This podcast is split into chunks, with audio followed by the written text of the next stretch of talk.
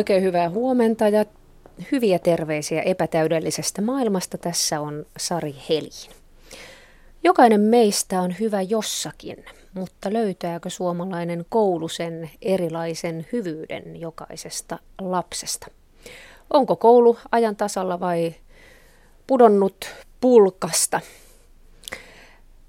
Tervetuloa keskustelemaan opettaja Maarit Korhonen. Hyvää huomenta. Huomenta sekä OAJin eli opetusalan ammattijärjestön erityisasiantuntija Päivi Lyhykäinen. Huomenta. Hyvää huomenta. Maarit, sinä heitit pulpetit, pulpetit pihalle luokastasi. Mitäs ihmeen peliä se sellainen peli on? Joo, mulle tuli joku semmoinen kohtaus tuossa 2013 keväällä. Jostain syystä mulle tuli semmoinen niin tunne, kun mä astun siihen luokkaan, että 29 pulpettia keltaista 70-luvun hajoamispisteessä olevaa. Mä totesin, että ei, ei tässä ei ole mitään järkeä ja sitten ehkä sattuman kauppaa, ehkä kohtalon omaisesti puhuin henkilön kanssa, joka on opetushallituksessa ja tarkastin sitten saman tien sen, että tarvitaanko kokeita ja tarvitaanko kirjoja ja sitten kun sanottiin, että ei mitään näistä tarvita, niin sitten ekana lensi pulpetit. Eli kokeitakaan ei tarvita eikä kirjoja? Ei, eli tarvitaan, pitää olla arviointi, mutta kukaan ei sano, että sen pitää olla se paperikoe, mitä me harrastetaan. Luovuitko sitten kokeista myös? Mä pidän kokeita, mm, mutta mä, ne ei ole paperikokeita. Et sanotaan, että ehkä joku, joka kolmas koe on paperikoe, mutta on suullisia kokeita ja esitelmiä, työnäytteitä, mutta mä oon vähentänyt niiden niin sanottujen vanhanaikaisten kokeiden pitämistä. Sen verran pidän, että vanhemmat ei hermostu. No, mitäs lapset tykkäävät? Mitä, miten muutoksia näit? No ensinnäkin ekan otettiin musiikki korviin, että sai ottaa kuulokkeet, jos halus. Ja sitten numerot ei noussut siitä. Mä kysyin oppilailta, että mikä tässä on tämä idea, että miksi pitää kuunnella musiikkia. Niin he sanoivat, että he ei jännitä. Eli koetilanne oli heidän mielestä miellyttävämpi. Se oli eka semmoinen konkreettinen juttu ja siis ne saa kuunnella musiikkia, jotka haluaa kokeen aikana. Ja tota, sitten suulliset, suullinen koe oli hirvittävän mielenkiintoinen, että kaveri sai yhdeksikön suullisesta kokeesta ja seuraavana päivänä oli tismalleen samat kysymykset paperilla, niin hän sai kuusi puoli. Että hän ei pystynyt tuottamaan paperille sitä, mutta hän pystyi ihan mielettömän hienosti kertomaan mulle ne asiat. Et tässä oli mullekin niin 30-30 vuotta on vetänyt samaa prässiä ja nyt vasta mäkin tajusin, että tällainen kierro voi olla. Lisääntyykö oma työmääräsi opettajana? No mielestäni ei. No niin, miltä sinusta kuulostaa Päivi sieltä opetusalan ammattijärjestön puolelta tällainen puhe, että ryhdytään näin villiksi? No mä en nyt ehkä näe tuossa sillä tavoin mitään villiyttä, mutta tota, arvioinnista sen verran voisin tässä, kun se otetaan, otettiin esille, niin arviointi pitää tapahtua päivittäin, jokaisella tunnilla. Eli lähdetään pois, on lähetty jo pois siitä, että on ne tietyt kokeet, joilla mitataan. Ne auttaa siihen, siihen arviointiin ja palautteeseen, jota se oppilas saa ja tarvitsee. Eli pelkästään kokeet eivät enää annakaan niitä arvosanoja. Jotenkin se kuitenkin tuntuu vielä siltä koulumaailmassa. No kuten sanoin, niin, niin sen pitää olla ihan päivittäistä ja tunnittaista se oppilaan arviointi. Ja, ja mä luulen, että opettajat tekee sitä huomaamattaankin. Toki sitten tietysti just näillä kokeilla saadaan siihen, siihen sit pohjaa, jota voi ehkä sitten, jolla voi helpommin perustella esimerkiksi huoltajalle, että millä tavoin oppilas on kehittynyt ja pärjää. Miten, onko tämmöinen yleistä koko Suomen mittakaavassa, että luovutaan pulpeteista ja, ja, ja tota, musaa saa kuunnella korvissa, kun tekee koetta, että mennään aika tällaiseen rentoon maailmaan vai edustaako opettaja Maarit Korhonen poikkeusta? Sen kokemuksen mukaan, mikä mulla on, niin luokissa on edelleen pulpetteja, ja, ja tota, mutta sitten on muitakin vaihtoehtoja opettaa, ettei se tarvi olla pelkästään siinä pulpetin ääressä yhden opettajan kanssa just eilen juttelin ja, ja hän sanoi, että hänen mielestään paras vaihtoehto olisi se, että, että olisi esimerkiksi oppilailla lokerot, joissa he säilyttäisivät omia tavaroitaan ja sitten hänen opetuksensa tapahtuu hyvin paljon muuallakin kuin pelkästään siinä luokkahuoneessa, että käytetään ympäristöä, ympäristöä hyväksi. Ja niin mäkin pyrin tekemään, kun mä opettajana olin, että pois sieltä luokkahuoneesta, pois pulpetista. Mutta sitten taas vastaavasti pitää olla sellainen paikka, jossa sulla on pöytä ja tuoli. Jotkut tarvii sen, jotkut ei. Sitten ehkä niin paljon, mutta että on tiettyjä asioita koulussa, jotka pitää oppia sillä tavoin, että, että sä istut siinä pöydän ääressä. Tai ainakin se helpottaa sitä. Esimerkiksi mä voin ottaa vaikka käsialan harjoittamisen, harjoittelemisen. Käsiala on hyvä, hyvä ottaa, ottaa mukaan tähän keskusteluun. Siitähän sanotaan, että se on erittäin tärkeä oppi myös aivojen kannalta, vai kuinka? No mä en tiedä, varmasti pitää paikkansa, mutta mm, tota, mua ehkä naurattaa eniten se, että silloin kun mä vaihdon tämän luokan järjestyksen, niin kollega, kollega kysyi yhden kysymyksen ja hän kysyi, että miten sitten käsiala, kun hän pelkäsi, että siellä sohvalla röhnötetään ja eikä sitten tule hyvää käsialaa. Ja mä oon sitä mieltä, että toki se kaunis käsiala se on erittäin terapeuttistakin lapsille, että se saa kesken päivää niin pysähtyä ja sitten se vaan te, vähän kuin kuvataiteet, että se saa niin kuin harjoitella sitä käsialaa. Toki se on tärkeää, mutta ei ehkä enää niin tärkeä kuin se on ollut. Sitä itse huomaa aikuisena sellaisen oman vajavaisuutensa, kun esimerkiksi oma lapsi tykkää tehdä läksyjä sillä tavalla, että hän on lattialla ja, ja tekee siinä. Ja huomaan, että suustani tulee joka kerran se, mene nyt siihen koulupöytäsi ääreen, älä siinä makaa ja röhnötä. Onko tämä ihan väärä ajattelu? No kyllä mä vanhempainjoissa aina kysyn, että moniko teistä vielä vaatii, että läksyt tehdään pöydän ääressä ja kyllä semmoinen neljä viisikattä aina nousee. Ja mä oon sitä mieltä, että, tai ja on nähnyt, että se toimii, että joku lapsi nimenomaan, että se röhnyttää lattialla ja sitten silloin telkkari auki, skype auki, kännykkäpärrä, että joku on semmoinen, että se oppii, kun on kaos. Ja sitten itse olen semmoinen, että pitää olla aivan hiljasta ja pöydän ääressä. Että niin mä väitän, että se lapsi löytää sen paikkansa. Se saattaa mennä siihen telkkarin ääreen ja tota niin, ajatella, että vitsi, nyt mä saan katsoa telkkariin, mutta se ei ole siinä kauan, jos se ei ole sille luontainen tapa oppia. Että hän, hän kyllä siirtyy sitten hetken päästä paikkaan, missä hän oppii paremmin. Mutta jokaisella on oma tapa oppia. No, näen tämän saman, mun mielestä on ihan hyvä ajatus, että, että, että annetaan vaihtoehtoja, mutta sitten taas ihmisen mielen mukaankin pitää joskus olla sellainen rauhallinen hetki. Että, että kyllä mä toivon omien lasteni osalta, että, että silloin kun tehdään läksyjä, niin osa siitä ainakin pitää olla ihan täysin rauhassa, jotta myös se mieli rauhoittuu. Että jos joka, puoli, joka tuutista tulee jotain, niin, niin mun on vaikea nähdä sitä sellaisena, että, että, että se mieli jossain kohtaa rauhoittuisi. Mä, niin, mä olen tästä vähän eri mieltä, että mä oon niin tosiaan lukenut, Ken Robinson sanoo kirjassaan The Element ja tota, Out of Our Minds, että tota, niin hänen hän seurasi poikiansa opiskelua, että tosiaan monta tuuttia auki. Ja mä oon, sama, mä oon tietysti myös sen sukupolven ihminen, että mun mielestä pitää rauhoittua ja musta on ihanaa, että saa rauhoittua. Mutta musta tuntuu, että tämä uusi sukupolvi, niin ne ei koe sitä mielen rauhoittumista sellaisena kuin me koetaan, että on hiljasta ja autereista, vaan niiden mieli saattaa niin kuin yllättäen rauhoittu siitä, että joku hard rock tai, tai joku heavy soi, niin silloin niiden mieli rauhoittuu, mikä mun mielestä on käsittämätöntä. Mutta mut mä oon ymmärtänyt, että se mielen rauhoittuminen heillä on vähän eri kuin meillä. Tämähän onkin se vanhemmuuden ja, ja aikuisen ja lapsen välisen suhteen suurin haaste on se, että jos itse olet ollut joku saparopäinen kympin tyttö, joka luki kolme tuntia illassa tyttökirjoja, niin sitten se oma lapsi ei ehkä ole ihan samanlainen. Just Lapset näin. opettaa kyllä. meitä aikuisia. Mm, kyllä. Onko koulun antama tieto, oikeaa tietoa, onko se ajan tasalla? Maarit. No se ei kyllä todellakaan ole ajan tasalla, että tuossa viikonloppuna tein semmoista yhtä turhan tiedon koetta pyynnöstä. Ja tota, keräsin kaikki opettajaoppaat, mitkä oli aika uusia, että meidän koulun ihan kiitettävästi hankitaan uutta materiaalia ja sitten kattelin niitä eri aineiden kysymyksiä siinä, pääsin miettimään, että ei hitsi, nämä on samat kysymykset kuin 80-luvulla, kun mä aloitin opettajana. Ja osa niistä jopa samoja kuin 60-luvulla, kun mä olen lapsi, esimerkiksi piharatamoja. Pihatatar pitää edelleen tunnistaa, 40 vuotta on pitänyt tunnistaa kolmannella luokalla. Kukan rakenne tulee välittömästi sen jälkeen, on siinä niittyleinikkiä, kukaan osat. Sellaisia katsomaan, että tämä ei ole todellista, että me ostetaan niin kuin vuosi toisensa jälkeen uusia kirjoja kouluun tuhansilla euroilla.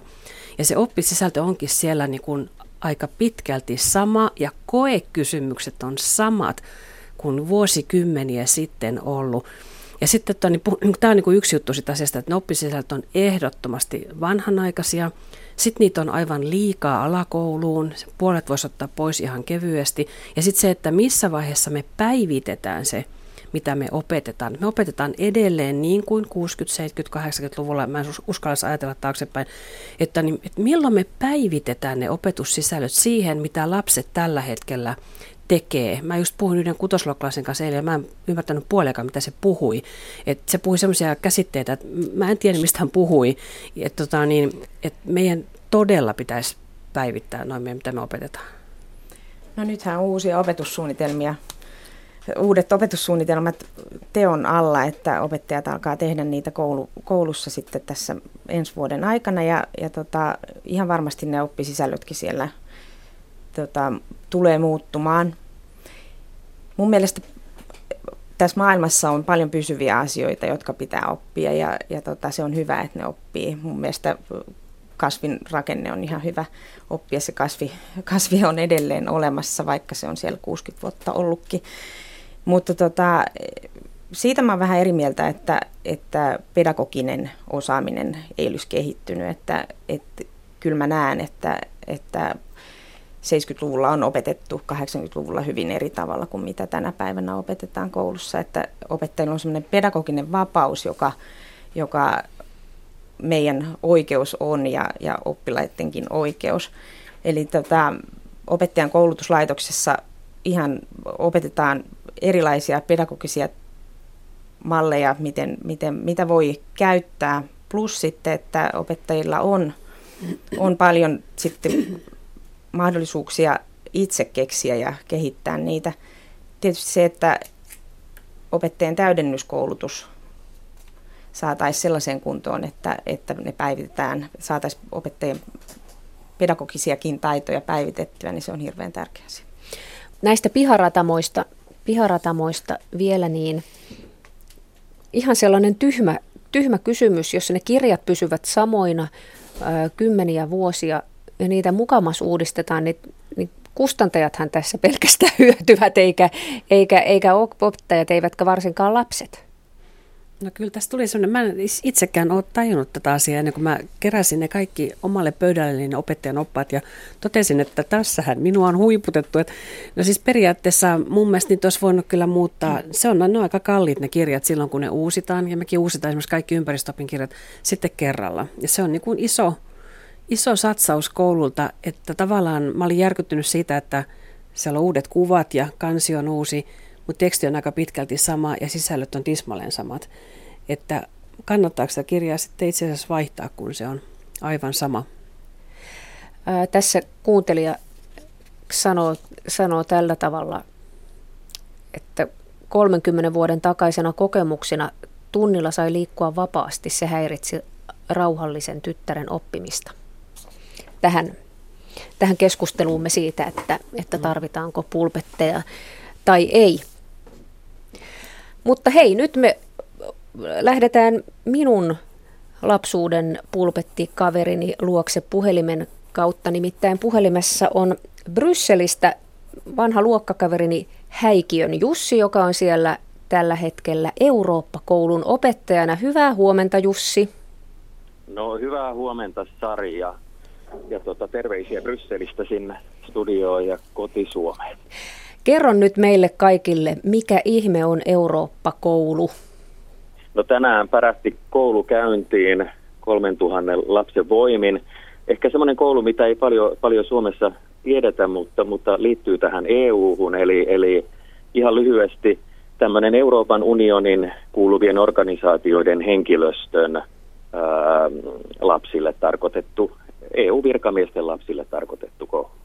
Sinä opetat siellä suomeksi suomalaisella linjalla neljättä luokkaa, eikö vain? Paljonko siellä on suomalaisia oppilaita? Täällä on noin semmoinen 350 ehkä kokonaisuudessa. Eli meillä on koulu, joka on esikoulusta lukioon. Näitä Eurooppa-kouluja yleensäkin on, on, on Euroopassa semmoinen 14 seitsemässä eri maassa ja tietysti suurimmat on täällä Brysselissä ja sitten Luxemburgissa, missä on nämä isoimmat EU-virastot.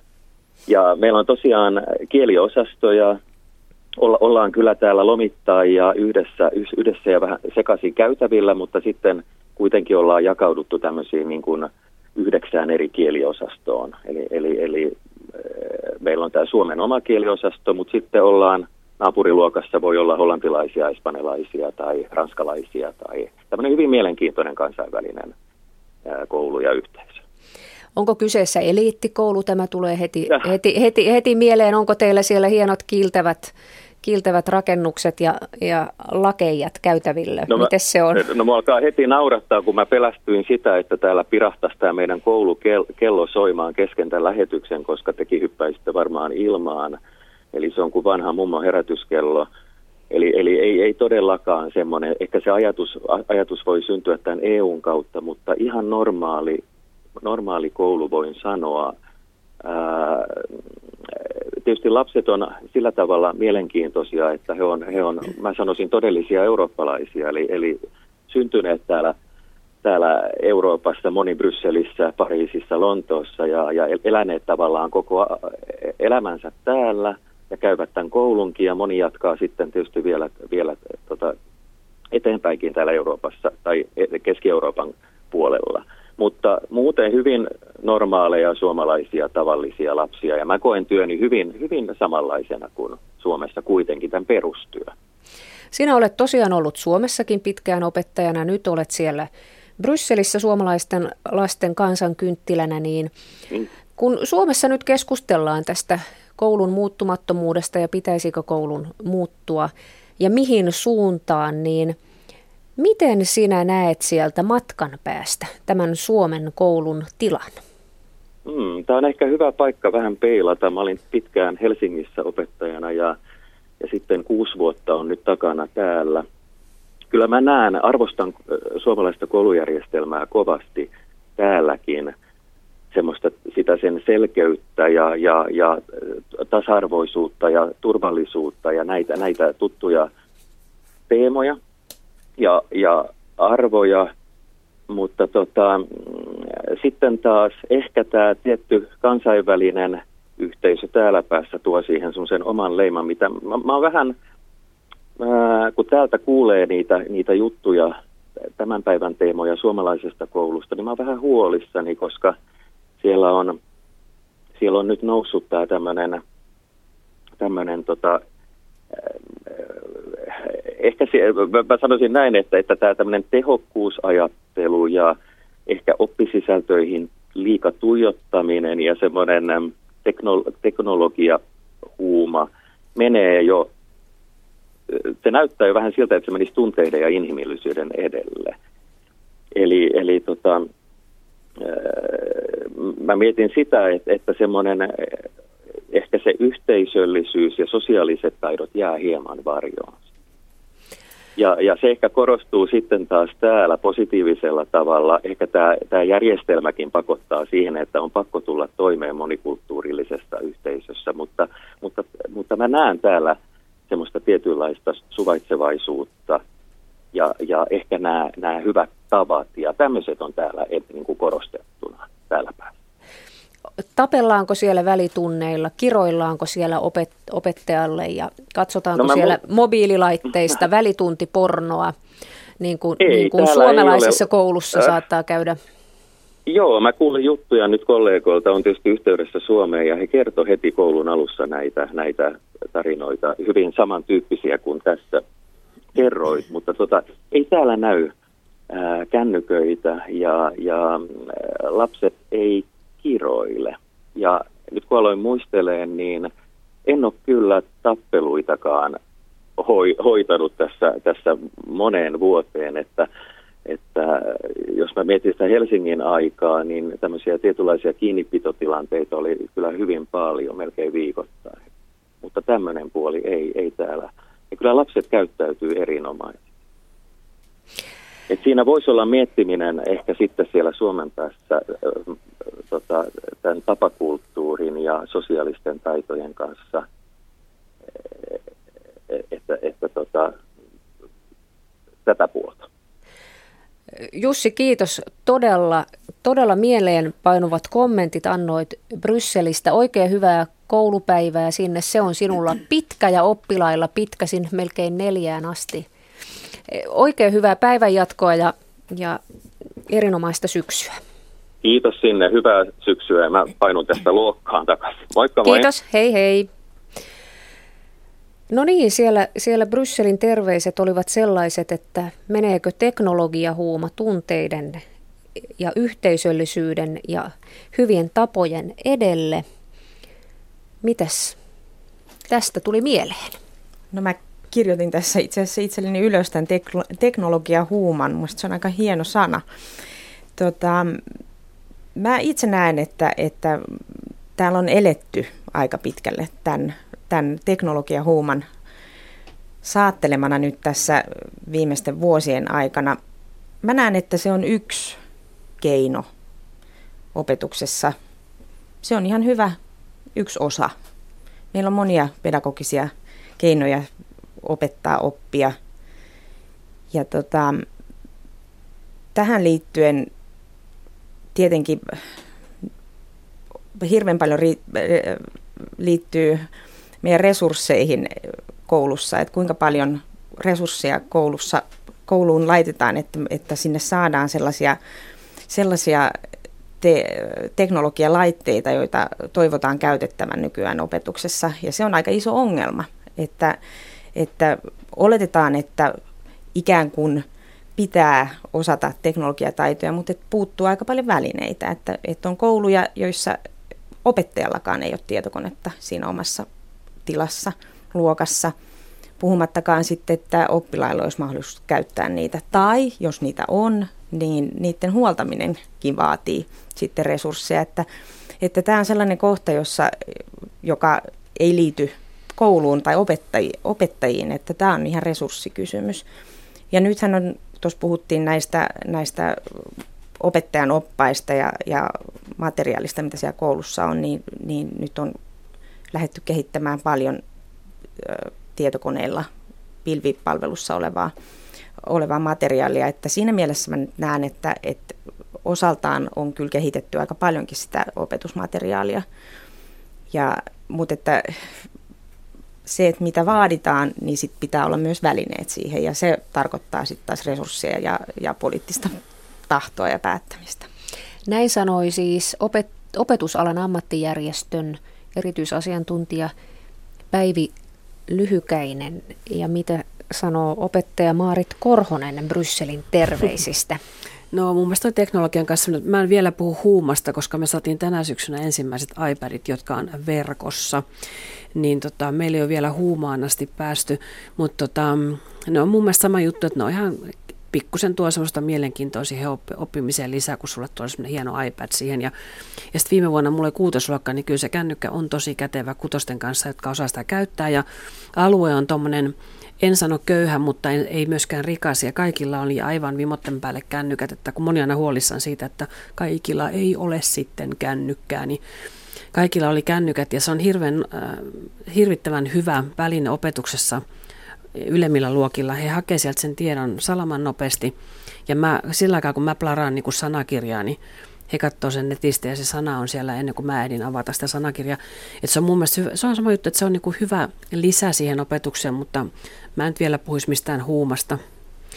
Mites, mites, tämä, mites tämä Jussi Häikiön kuvaus siitä, mikä on erilaista nyt kun hän opettaa siellä Brysselissä tai kun hän opetti Helsingissä, että ei kiusata, ei tapella, eikä kiroilla. Toi oli hirveän mielenkiintoista. Tuosta kyllä joku voisi tehdä gradun, että mistä toi johtuu. Hirveän mielenkiintoista, koska meillä kyllä V-sanaa e, tota, kuulee ihan ykkösten suusta ja just annoin jälkkärit kolmosen tytöille, jotka oli huudellut ohikulkeville aikuisille V-sanaa. Ja tota, tappeluja on tosi paljon. Että toi on kyllä tosi mielenkiintoista, että mistä se johtuu, että siellä ei ole. Minä en ole mikään psykologi, olen vain vaatimaton kasvattaja, mutta mä olen sanonut mun pojalle sillä tavalla, että kun kerran kiroat, kännykkä on kuukauden pois käytöstä. Ja mä olen semmoinen hirmuhallitsija, että mä muuten otan sen kännykän kuukaudeksi pois. Luulen, että tässä, tässä tota esiteinien maailmassa, niin se hillitsee sitä ainakin sitä äidin korvissa tapahtuvaa V-sanan käyttöä. No nimenomaan vanhempien tehtävä on hyvin pitkälle kasvattaa omista lapsistaan hyvin käyttäytyviä. Ja se, että vanhempi antaa sen rangaistuksen, niin se, se on vanhemman tehtävä. Ja jokaisella sitten omat keinonsa kotona, että, että mitkä ne on ne asiat, jotka vaikuttaa sen lapsen käyttäytymiseen, mutta sitten taas myös omalla esimerkillä, esimerkillä kotona, koulussa, missä tahansa liikutaan, niin, niin silläkin on hirveän suuri vaikutus, että millä tavoin lapset käyttäytyy. Luin artikkelin edelleen tästä kohteliaisuudesta ja sosiaalisuudesta, jossa amerikkalainen opettaja kertoi siitä, mikä on eri tavalla nyt, kun hän opettaa Suomessa.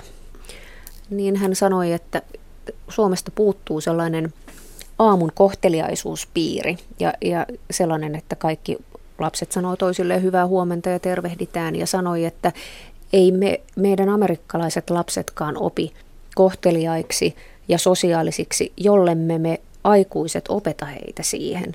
Eli miksi koulu ei opeta, miksi jokaisessa koulussa Suomessa ei oteta joka aamu tervehtimistä ja hyvää huomenta ja miten katsotaan silmiin ja hymyillään? No mä näen, että toi on ihan peruskäyttäytymistä, että silloin kun mä oon opettajana ollut, niin aamu alkaa sillä, että kaikki toivottaa toisilleen huomenta. Ja sitten ihan missä tahansa, mihin tahansa menee lasten kanssa, on sitten opettaja tai on kasvattaja tai huoltaja, niin sillä omalla esimerkillä. Jos mä menen kaupan kassalle, niin mä tervehdin kaupan kassaa. Jos mä menen bussiin, mä tervehdin bussin kuljettajaa. Ja jos mulla on omat lapset mukana, niin mä toivon, että he huomaavat myös tehdä samalla tavoin. Et kyllä mä luulen, että koulussa ihan varmasti tervehditään ja opetetaan siihen hyvään käytökseen. Tästä, tästä amerikkalaisesta opettajasta, kun puhuit, niin, niin tota, mä näen tässä myös sellaista kulttuurista eroa, että, että amerikkalainen kulttuuri on hyvin erilainen kuin sitten suomalainen, että, että meissä on myös kulttuurisia eroja meidän käyttäytymisessä, että, että saattaa olla, että suomalainen ajattelee amerikkalaisen hi, how are you? sanonnan jollain tavalla teennäiseksi, kun sitten taas jos minä toivotan tai kysyn, että mitä sinulle kuuluu, niin minä sitten toivon, että vastaat ihan aidosti, että mitä, mitä sinulle kuuluu. Maailma kansainvälistyy. Meidän pitää mm. oppia kansainvälisiä tapoja. Maarit Korhonen, Opetetaanko sinun luokassasi tervehtimään kauniisti? Öö, joo, kyllä kauniisti tervehditään, mutta kyllä se on niin, että koulun on aika mahdoton niin kuin opettaa sitä, jos ei sitä kotona vahvisteta. Eikä jos kotona saa niin kuin kiroilla käyttäytyy huonosti, että sä näet jo siinä, kun tulee äiti ja lapsi tai isä ja lapsi tulee kehityskeskusteluun ja lapsi sanoo siinä niin kuin mun läsnä ollessa kiroilee äidilleen niin, tai haistattelee äidilleen ja ollaan kuitenkin alakoulussa, niin se on niin kuin ihan selvä juttu, että sä et koulussa kyllä ihmeitä pysty sitten tekemään. Kyllä se kotoa tulee se peruskasvatus ja mä vahvistan sitä. Ja jos se kasvatus kotona on jotenkin ei-kohteliasta, niin mun on aika vaikea sitä muuttaa. Vanhemmuus on kova rasti tänä, tänä päivänä. Että se jotenkin, se, se vielä se vaatimustaso nousee koko ajan. Niin, en mä tiedä nouseeko Kyllä se, kyllä se nousee, kun, kun pitää taistella, taistella tuota, pelimaailman niin, kanssa ja, yhteiskunnan. Ja, ja vapaan internetin ja kaiken sellaisen. Mutta vanhemmuus on kova rasti myös siltä osin, että sitten kun ollaan työelämässä ja ne lapset ovat siellä ekalla ja tokalla luokalla ja kolmannellakin ja koulupäivät ovat todella lyhyitä. Tämä on sellainen keskustelun aihe, joka nousee hyvin paljon esiin. Miksi koulupäivä ei voisi olla pidempi pienillä lapsilla? Kaikki eivät mahdu iltapäiväkerhoon. Sitten kun olet kolmannella luokalla, iltapäiväkerhosta voi enää haaveilla. Lapset ja yksinäiset iltapäivät josta soitetaan koko ajan sinne työpaikalle, sinne äidille ja isälle, voinko ottaa maksamakkaravoileivän, mitä mä nyt, nyt, teen. Sitten kun vanhemmat tulevat kotiin, alkaa se harrastusrumba, jossa, jossa ne, joilla on varaa harrastaa, kulkevat ympäri iltoja pitkin poikin kuljettamassa lapsiaan. Eikö tälle voisi tehdä jotain? Miksi, miksi koulupäivä voisi olla pidempi? Maarit, opettaja. Tähän on, tietysti, tähän on siis monta ratkaisua varmaan olemassa ja maalaisjärkeä voi käyttää, mutta mulla nousi tässä aina opettajana sen, niin kuin, tässä kohtaa niin kuin karvat pystyn, että meillä on jo aamupalakerho. Mun, mun mielestä se on korin tehtävä. Meillä on läksykerho ja se on kodin tehtävä. Et seuraavaksi tulee suihkukerho ja sitten ne voikin jo muuttaa kouluun. Eli että miksi se on koulun tehtävä se iltapäivä? Me hoidetaan koulu, sitten alkaa vapaa-aika, niin mä näen kumminkin, että se olisi ennemmin vanhempien tehtävä organisoida se, vaikka viisi perhettä yhdessä organisoi se iltapäivän. Että pitääkö se aina kaataa koulun niskaan? Mutta se on kaadettu muualla maailmassa. Tämä on aika harvinainen tämä suomalainen systeemi, jossa ekaluokkalainen lähtee kello 12 koulusta. Mm, siis maailmallahan tämä on pystytty tekemään. Et miksi suomala, suomalainen koulu on sellainen pyhä lehmä, jossa alakoulun opettajan työpäivä pitää olla neljä tuntia? Miksei sitä voi avata sitä asiaa ja alkaa keskustella, että voitaisiko tätä vähän muuttaa? No tuohon, että alakoulun opettajan työpäivä on neljä tuntia, niin se ei pidä kyllä paikkansa alkuunkaan, että, että opettajat tekee paljon suunnittelutyötä ja, ja jälkityötä on yhteistyössä vanhempien kanssa, että, että se määrä, mitä oppilaat ovat koulussa, niin se ei tarkoita suinkaan sitä määrää, mitä opettajat tekevät työtä. Mä oon pohtinut tätä, tätä, että pitäisikö, tai mitä koulun pitäisi järjestää oppilaille koulupäivän jälkeen. Meillä on kuitenkin rahaa siihen, että, että koulussa järjestetään kerhoja ja ja erilaisia harrastusmahdollisuuksia myös niille oppilaille, joilla ei ehkä sitten kodin puolelta ole sitä mahdollisuutta harrastaa.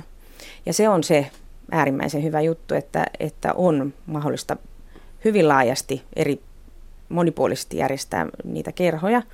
Ja sitten taas toisaalta niin suomalaiset lapset voi sen koulupäivän jälkeen tehdä just sitä, mitä ne ehkä tykkää eniten, että ne on kavereiden kanssa, kavereiden kanssa ja sitten tekevät kotona sellaisia asioita, mistä itse pitävät sit läksyjen tekemisen jälkeen toivottavasti.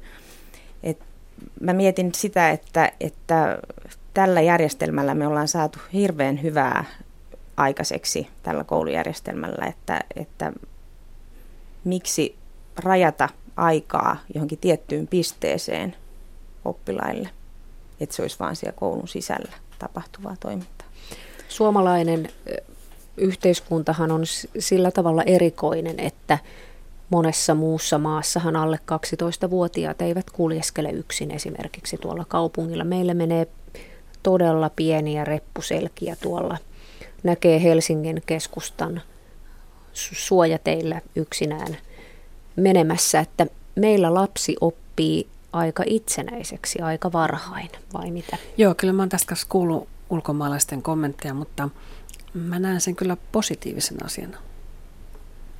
Että he itsenäistyy, ei he liian varhain mun mielestä itsenäisty, mutta mun mielestä että meillä on niin turvallista, että voi liikkua. Jos puhutaan muustakin kuin Helsingistä, mennään muualle Suomeen, niin meillä on turvallista liikkua yksin, mikä on minusta hieno asia.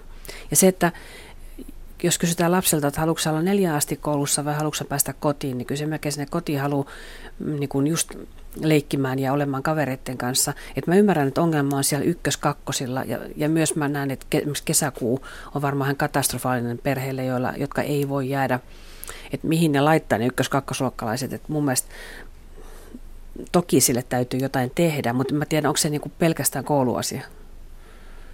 Mutta ajatellaanpa semmoista hauskaa mallia, että sitten kun se koulupäivä loppuu 12, niin sitten lapset jäisivät sinne ohjattuun palloiluun ja liikkumiseen esimerkiksi, kun suomalainen lapsikin lihoo tässä koko ajan siitä, siitä puhutaan, miten, miten liikunta vähenee. Olisiko se niin hullu ajatus? Kyllä Olisi meillä, ohjattua, ohjattua kivaa palloilua. No kyllä, meillä pääsääntöisesti iltapäiväkerhot on varmaan joka koulussa. Meillä ainakin ykkös kakkos lähtee jonossa siitä. Saman tien kun kello soi, niin lähtee jonossa nuorisotalolle ja viettää siellä neljä asti aikaa. Se on missä on. Helsingissähän ihan näin ei ole kuitenkaan. Mitä mieltä olet opetusalan ammattijärjestön edustajana, jos meillä olisikin tällaisia liikuntailtapäiviä lapsille?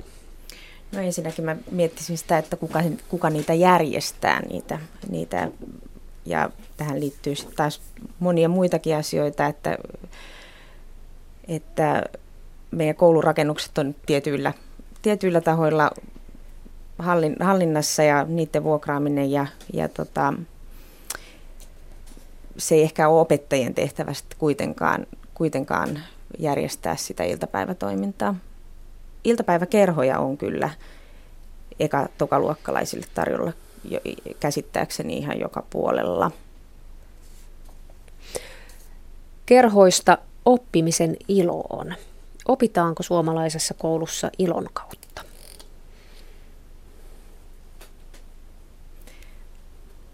No, mä toivon, toivon, että opitaan ilon kautta, koska se, se on se keino, jolla, jolla ehkä opitaan parhaiten ja mielenkiinnon kautta.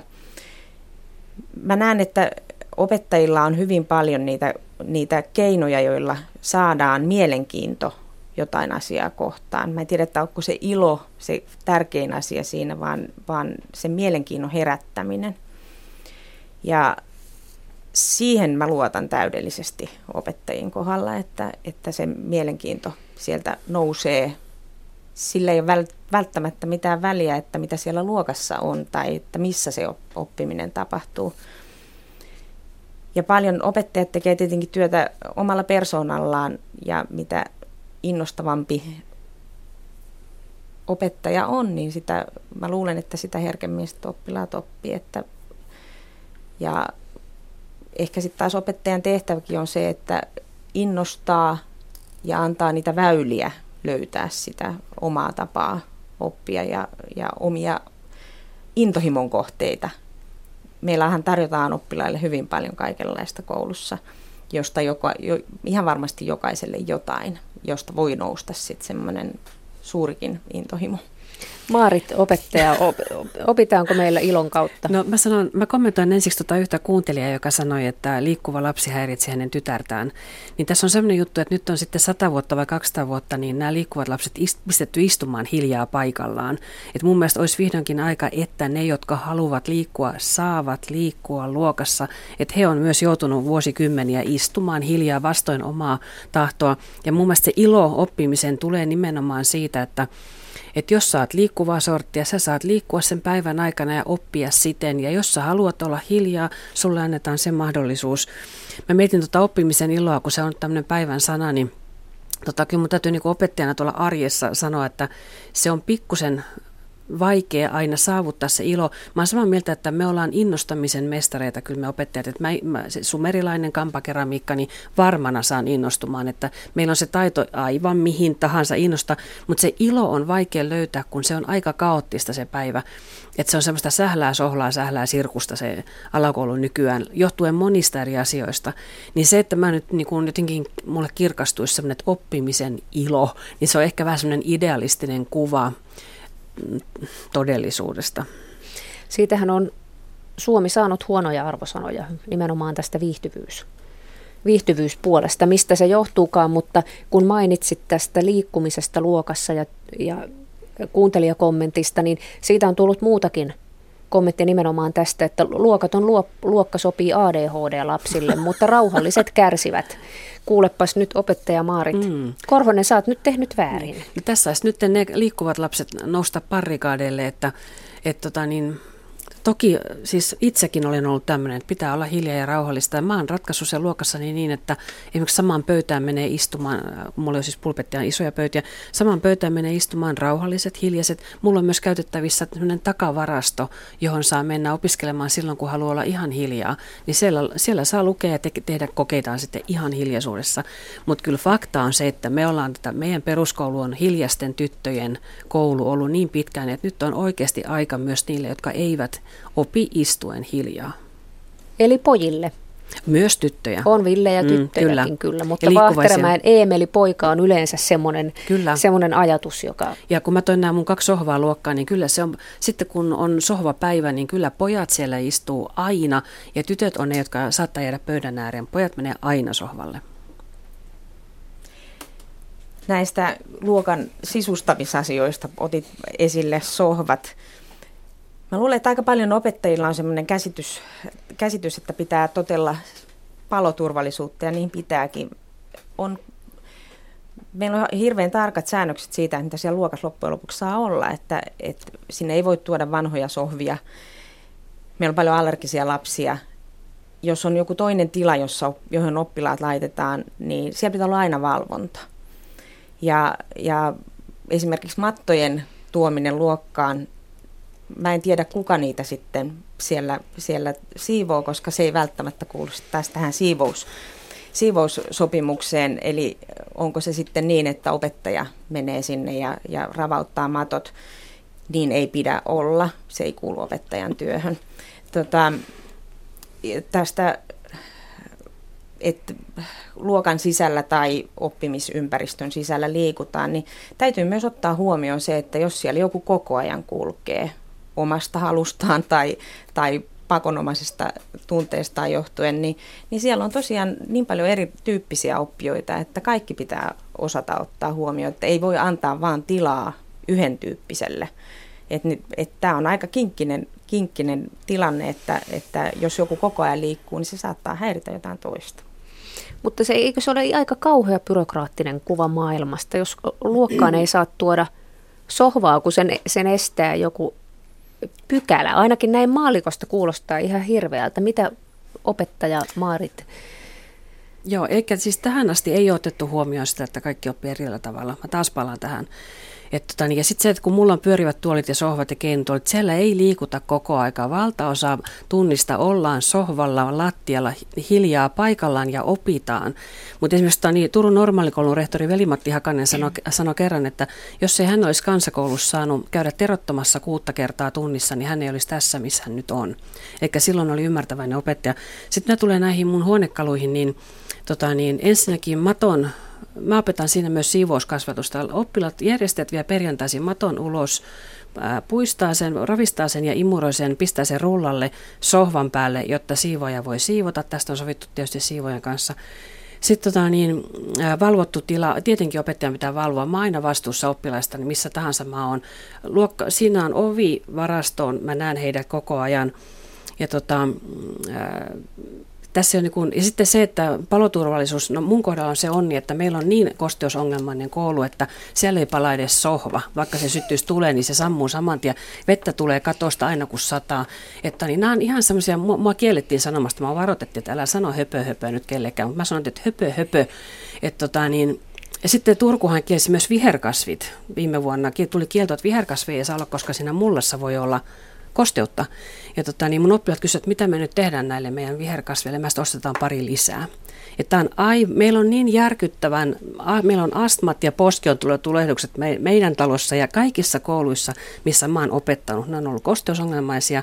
Että siinä sohvat, se on, sillä ei ole mitään tekemistä asian kanssa. Nimenomaan otit hyvän asian esille, että meidän koulujen kunnon, sisäilmastokunnon. Eli tota, aika pitkälle, jos me ruvetaan ajattelemaan sitä, että missä oppilaat opiskelee, niin, niin nämä on hyvin paljon ja miten opiskelee, niin nämä on hirveän paljon riippuvia resursseista ja kuinka paljon on poliittista tahtoa koulujen esimerkiksi kunnon parantamiseen. Eli jos isoja kokonaisuuksia ajatellaan, niin, niin pulpettien pois laittaminen luokasta on aika pieni asia verrattuna siihen, että kuinka, kuinka huonosti koulurakennukset voi tänä päivänä, että, että nämä ei ole ollenkaan huonoja asioita, että, että otetaan huomioon se, mitä esimerkiksi kasvien niissä mullissa, mitä kaikkea siellä saattaa olla. Joillekin lapsille se voi olla ihan hengenvaarallista, samoin opettajille, että, että kyllä näitäkin asioita pitää ottaa huomioon. No meillä on se, että meillä, meillä hengenvaarallisuus tulee siitä, siitä tota, koste, homekoulusta, että meillä on lapset ei pysty tulemaan kouluun, koska on niin paha astma, että siinä kyllä oikeasti kukkien mulla siis emme voida kuin nauraa sille, että kukat kielletään. Että meillä on opettajia tänä syksynä jäänyt pois töistä, ei pysty olemaan, ei henki kulje. Sama juttu itselläni, että ekan kerran menin mökille, kun oli ollut pari viikkoa koulua, niin en päässyt mäkeä ylös enää. Että niin piti pysähtyä kesken mäkeä hengittämään, että niin, niin paha kosteusongelma. Että siihen, siihen ongelmaan nähden nämä muut on aivan sivuseikkoja. Pystyykö sitten tällaisina kauniina syyspäivinä esimerkiksi pitämään tunnin puun alla ulkona. Toki, toki voidaan pitää. Mutta tietysti tammikuussa se on vähän niin. jo toisenlainen juttu. Kyllä. Tuohon tammikuussa ulos, ulkona olemiseen, niin, niin mä en näe siinä mitään ihmeellistä, että ollaan tammikuussakin ulkona. Että, että mun mielestä just tässä aikaisemmin puhuttiin tästä pedagogisesta vapaudesta, niin, niin nimenomaan pitää myös hyödyntää sitä, että meillä on upeat neljä vuoden aikaa, että kunhan vaatetus on kotoa lähtöisin, niin hyvä. Mutta miten, käsi sydämelle, miten paljon kuulet siitä, että opettajat pitävät tuntejaan ulkona? Mä kuulen sitä aika paljon, koska, koska sattumoisin olen itse ollut sellaisessa koulussa, jossa opettajat haluavat käyttää tällaisia pedagogisia keinoja. Eli se ei ole mulle mikään, mikään asia, mutta että käsisydämellä en ole ihan varma, että miten muualla tehdään. Ja, ja sitten taas toisaalta niin, niin mun mielestä pitää olla nimenomaan se pedagoginen vapaus. Jokainen toimii omien halujensa mukaan ja omien taitojensa ja kykyjensä mukaan. Tässä kuuntelija ottaa huomioon sellaisen asian, että nyt kun me olemme niin teknologia-orientoituneita ja puhutaan iPadien hankinnasta ja muusta, niin Kuuntelija kirjoittaa, että opetusteknologia nostaa valtavasti kuluja, mutta ei lisää mitenkään opitun aineksen määrää. Mitäs mieltä tästä olette? No, en mä tiedä lisäksi kuluja yhtä sen enempää, että jos, jos otetaan iPadit ja jätetään kirjat tilaamatta, niin kyllä mä voisin kuvitella, että kunhan ei molempia hommata, että iPadit ja kirjat. Että jos sulla on iPad, mutta ensinnäkin meidänkin koulussa on 40 iPadia ja 250 oppilasta, että jos jokaisella olisi iPad, niin sitten voisi jättää tietysti kirjat pois. Tämän Tämän aamuinen uutinen kertoo, että suurin osa lukioista muuten jo suosittelee tai jopa vaatii opiskelijoita hankkimaan oman kannettavan tietokoneen opintoja varten. No se liittyy sähköis- sähköisiin ylioppilaskirjoituksiin. Öö, mä en ota kantaa tuohon, että, että pitää vaat- tai mitä vaaditaan. Lukiosta täytyy joka tapauksessa oppimateriaalit itse hankkia. Ja iPad kannettava on yksi, voi olla yksi oppimisväline. Tuossa oli joku tutkimus, kuulin kautta rantain, että, että koulussa, jossa on käytetty ulkomailla tapahtunut, muistaakseni Amerikassa, niin on käytetty iPadeja opetuksessa sen jälkeen, kun oli ollut kannettavat. Ja oppilaat oli itse sanonut, että he haluaisivat mieluummin kannettavat, koska sillä pystyy tekemään enemmän töitä. Eli jos me mietitään niin kuin kir- esimerkiksi kirjoittamista. Mutta että varmaan semmoinen, semmoinen vaihtoehto, että, että on mahdollisuuksia valita tiettyyn työhön tietty väline, se on ihan ok. Mutta että tässä otetaan taas huomioon se, että, että niiden huoltaminen on aika iso ongelma kouluissa, että, että vaikka saadaan ne välineet sinne, niin niistä pitää jonkun pitää huolta. Et se ei ole opettajien tehtävä, että ne pysyy kunnossa, vaan että, että siihen pitää olla sitten ihan ATK-ihmiset, jotka saa ne kaikki välineet siellä toimimaan. Että iso ongelma kouluissa on nimenomaan ollut se, että, että siellä on välineitä, mutta niitä ei, pidä, niitä ei huolleta. Ja silloin ne on pois opetuksesta. Meillä on ollut siinä hirvittävä säkä, että meidän sivaripojat tai sitten kouluavustajat, niin niistä on aina löytynyt joku tämmöinen teknologia-ihmepoika. Tänäkin vuonna niin kouluavustaja en tiedä millä mandaatilla hän on, mutta hän, hän pitää huolen laitteesta. Kaiken koulun ja teknologian ja iPadien ja, ja mobiililaitteiden takaa löytyy kuitenkin se pieni lapsi. Miten opettaja Maarit näet, ymmärtääkö suomalainen koulu lasta yksilönä? No mä sanoisin, että tällä hetkellä ää, ei missään tapauksessa ymmärrä. Mä tiedän, että mä olen harvoja, jotka näin varmaan ajattelee, mutta mun mielestä on niin kuin aika semmoiselle isolle muutokselle, että me ei ymmärretä lasta ei niiden oppisisältöjen kautta, eikä sillä tavalla, miten me opetetaan. Ja tota, niin siihen päälle vielä se, että koulut on huonossa kunnossa ja istutaan hiljaa paikallaan, niin mä sanoisin näinkin radikaalisti, että, että oikeasti että koulun on pakko muuttua. Että se, ei, se ei vastaa nykylapsen niin kuin, kyky, tai niin kuin nykylapsi ei pääse täyteen, niin kuin uuteen opsiin tulee hieno lause, jokaisella oppilaalla on oikeus täyteen potentiaaliin. Mä kirjon tämän omin käsin ristipistona itselleni seinälle, se on niin hieno lause. Jokaisella lapsella on oikeus täyteen potentiaaliin, ja se ei niin kuin tässä nykykoulussa mitenkään onnistu. opetusalan ammattijärjestön Päivi Lyhykäinen, miten lapselta saadaan lapsesta se täysi potentiaali? Ryhmäkoolla saadaan aika paljon aikaiseksi. Ryhmien pitää olla sellaiset, että jokainen oppilas tulee siinä huomioiduksi. Mitä enemmän meillä on lomautuksia, sitä isommaksi, isommiksi ryhmät muuttuu. Massaopetus ei ole koskaan kellekään hyvä. Pienellä ryhmäkoolla sillä päästään oppilasta lähelle. Opettajan täydennyskoulutus on äärimmäisen tärkeää ja nyt meidän puheenjohtaja Olli Luukkainen on, on julkisuuteenkin tullut opettajan koulutuksen kehittämisohjelman myötä, että, että jos saadaan siihenkin vielä jotain lisää, niin se on hyvä. Miten opettajana haluat kehittää itseäsi saamaan lapsesta sen parhaan potentiaalin irti? No tuossa mä olen samaa mieltä, että mitä vähemmän niitä lapsia on, niin sen paremmin mä pystyn jokaisen yksilönä analysoimaan. Et se on ihan, ihan totta, että jos mulla olisi vaikka 15, niin, niin mä voisin jo aika pitkälle, mä näen, että miten se lapsi oppii ja mitä mä voisin tehdä. Entä sinussa itsessäsi? Minkälaisia puhutteluja aiot käydä itsesi kanssa? Että mä saan täyteen potentiaalin. Kyllä. No kyllä mä siis, kyllä mä joka päivä pidän itselleni puhuttelun. Ja mua rasittaa eniten se, että mä tuun töistä kotiin että taas oli hässäkkäpäivä. Että se on semmoinen suuri sirkus. Mä edelleen toistan tätä sirkussanaa, että se on semmoista hässäkkää ja sähläkkää se koulupäivä, että, että mä aina moitin itseni siitä, että taaskaan mä en niin kuin, se jotenkin lähtee lapasesta se homma, kun sitä, sitä päivää häiritsee niin moni asia.